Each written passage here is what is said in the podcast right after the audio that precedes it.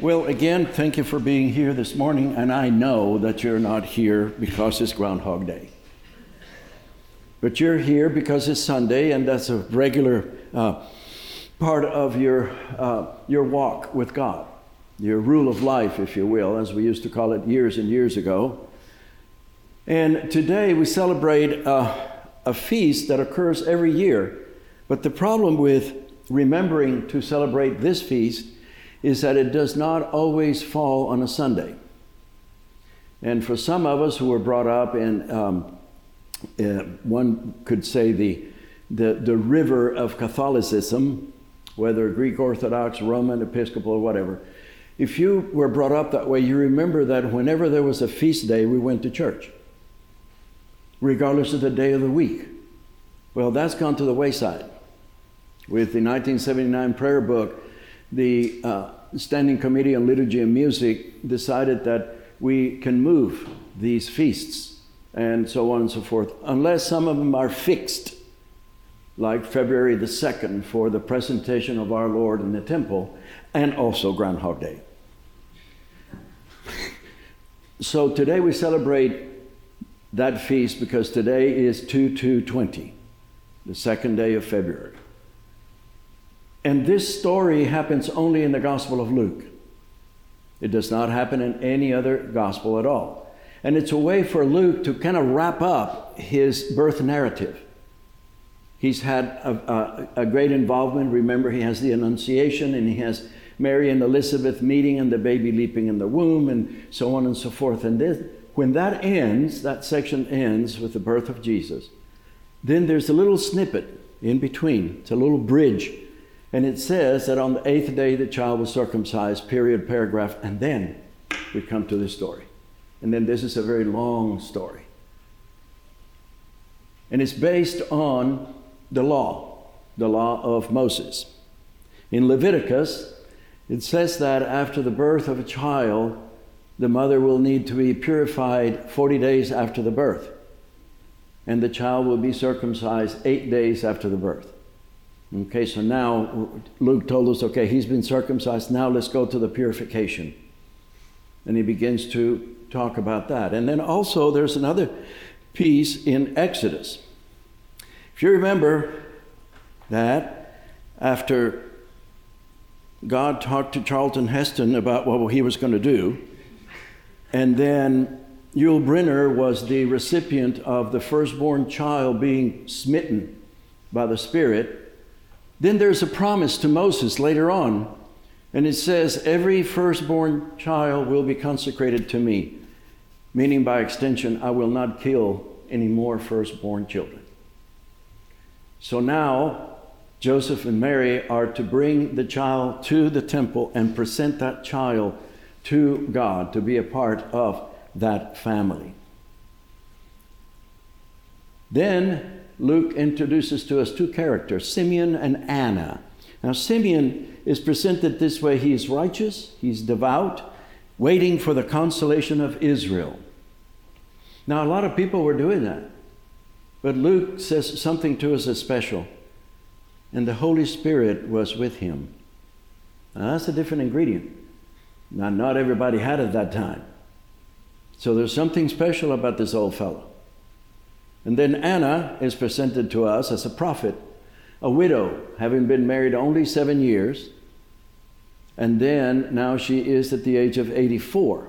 And what does she do?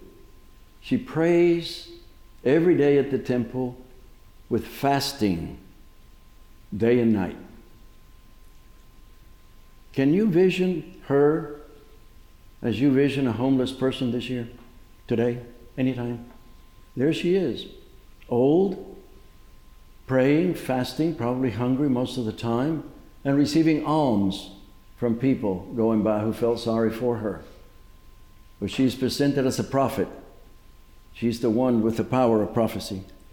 And now, orchestrated by the Holy Spirit, all these characters are in the same place at the same time. Not interesting, not neat, kind of wrapped up. So Simeon comes to the temple as he does, and he is looking for that one that God said to him, You will not die before you see the Lord's Messiah. And I wonder, as we did in our uh, class on Thursday morning, if he went around asking people, "Are you the? Uh, are you the one? Are you, are you the one? Oh no, may, oh maybe him. Oh, are you the one? We don't know." But he continually went and looked and looked and looked.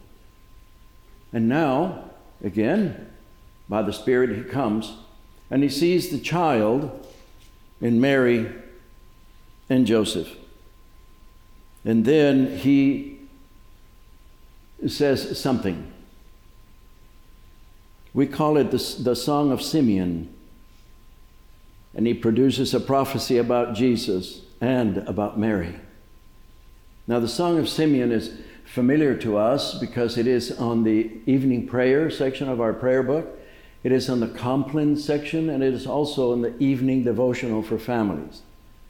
And the version that I was brought up with is Lord, you have set your servant free to go in peace as you have promised. For these eyes of mine have seen the Savior, whom you have prepared for all the world to see, a light to enlighten the nations and the glory of your people, Israel. Now, the translation is a little bit different as I read in the gospel. That's okay, no problem. But then, as Joseph and Mary continue to be amazed at the words that are being said about their baby, something happens, something very powerful happens. Simeon blesses the child and makes a prophecy. And he says, This child is destined to be a sign to many, and many will oppose it. And when they do that, their inner thoughts will be revealed, and many will fall, and many will rise according to those thoughts. Now, this past week, Nancy and I had the opportunity of uh, not, not working, but just being uh, grandma, grandpa. And we were in Silver Spring, Maryland, uh, taking care or helping our daughter in law with their two uh, children. And um, because our son Chip is a uh, journalist for Getty Images, and he is on the campaign road now. So he was assigned to Iowa and New Hampshire, not to a particular politician, but just the, those two areas. And so we went to help. And as you know, the big whoop de doo that's going on in, in the Congress now, regardless of sides or anything or arguments or whatever, what I noticed was that people generally that were just talking as we moved about we're interested in finding out how different people looked at the impeachment trial. They were finally saying things. And some of the people relating what was being said were surprised as to what Senator so and so said, Representative so and so said, da da da da da. And to me, that is what Simeon is saying. When Jesus comes and gives a message, some will oppose it. And in their opposition, they're going to tell you where they stand. Their thoughts will be revealed. And others who will support it will speak, and their thoughts will be revealed. And then comes the painful part. I'm sure he looks at Mary and says, Mary, when you see what will happen to your baby, It'll feel like a sword has been run through your heart, and the pain will be unbearable. That's the prophecy at that time. And then Luke quickly shifts into the second character, Anna. Now, Anna, remember, is the one who is defined to us as a prophet. We do not hear specific words about her prophecies, but what we hear is this like a good prophet, the first thing she does is praises God. Praises God because she knows who this baby is. And then begins to say things about the child to all who have been waiting for the redemption of Jerusalem.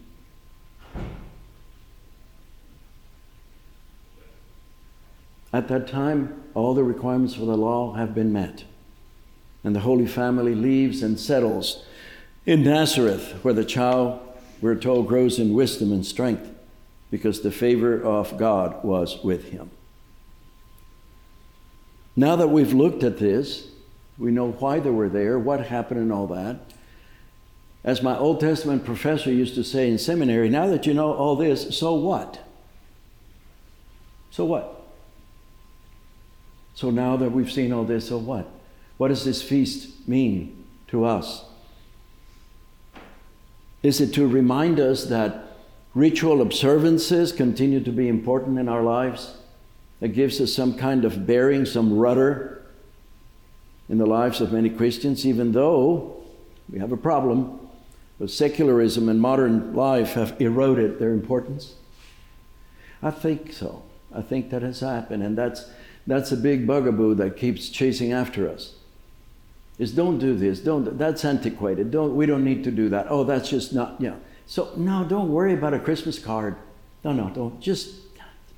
And you know, if your birthday is Tuesday, I, I'll send it to you on Friday. It's okay, or not at all, or I'll send you a tweet. Happy birthday. I believe that we have lost some of that. And then also, this story reminds us of the kind of God we believe in. It's a kind of God that by dying will destroy the fear of death that the devil has over us. It reminds us that he came to help humans and not angels. Angels do not need help.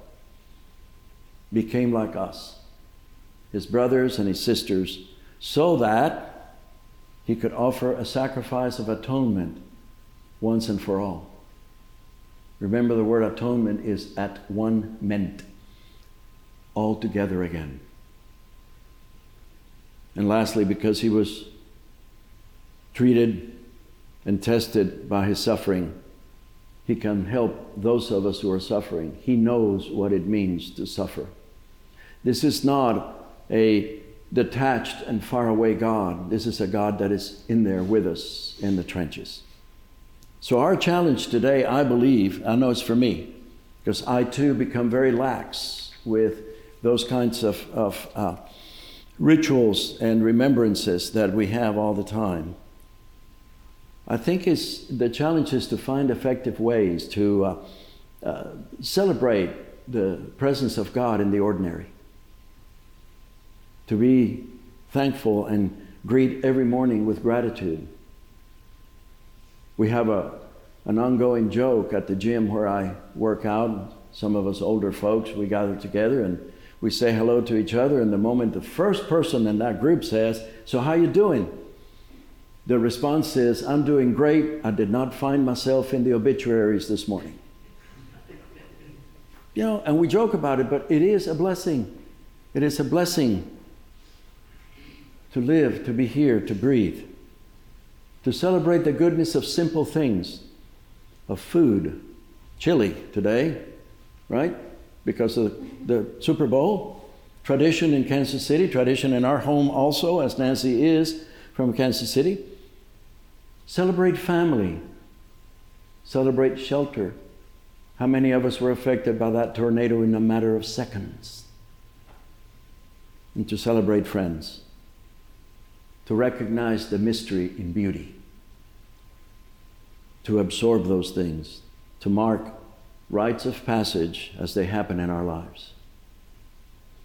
Rituals are not restrictive, they have a meaning, they celebrate the goodness and the mystery of life. So, what are your rituals? What are some of the things that you do that get you closer to your family, to your friends?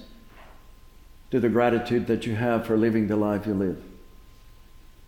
Those are the important things. They need to be important to us because He was important to our Lord and Savior Jesus Christ. He followed the law, He did the rituals, and eventually He died. So you and I can have eternal life. That's a pretty good deal. In the name of the Father, and of the Son, and of the Holy Spirit. Amen.